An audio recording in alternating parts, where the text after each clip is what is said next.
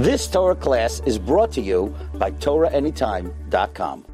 Trying to learn how to clean lettuce. The way we clean lettuce is we'll take each leaf apart and soak them in water with soap for five minutes. If you can agitate them inside the water, that would be the best thing. After you took them apart, rinse them under a strong stream of water while opening the folds like this one and when you open the fold, if you can give them also a small rub while they're under the stream of water, that would be the best. If you didn't do a good job, this is what you'll find. Over here, you can see some of the things that I found right now.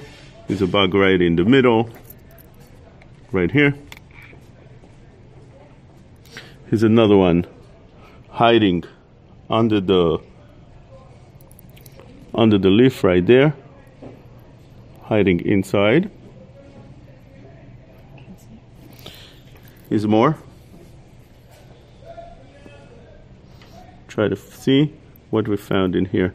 On this leaf, you can find few of them. Here's one here. Here's, you can clearly see here's one, here's two. Take a look in each one of them. Sometimes it's harder to find.